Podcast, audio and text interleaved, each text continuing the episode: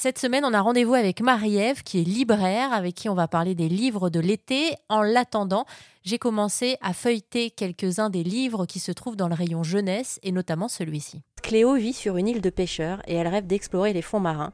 Mais Mara, la maître nageuse, refuse de la former car Cléo souffre d'un handicap moteur et se déplace difficilement dans l'eau jusqu'au jour où elle s'équipe d'une prothèse mécanique qui la change en sirène.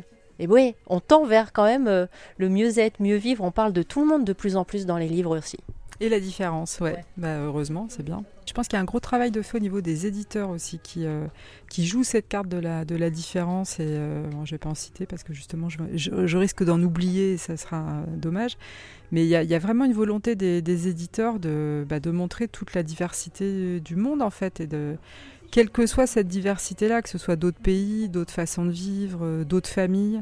Et c'est vrai que ça fait du bien. Puis après, il y a aussi quand même le choix des libraires, parce qu'il y a, là aussi, je ne vais pas citer de nom, mais des éditeurs qu'on a envie de mettre en avant et d'autres qu'on a envie de pas montrer, alors qu'on refusera pas de vendre, mais qui sont peut-être un peu plus traditionnels et qui montrent pas cette diversité que nous, on a envie de montrer.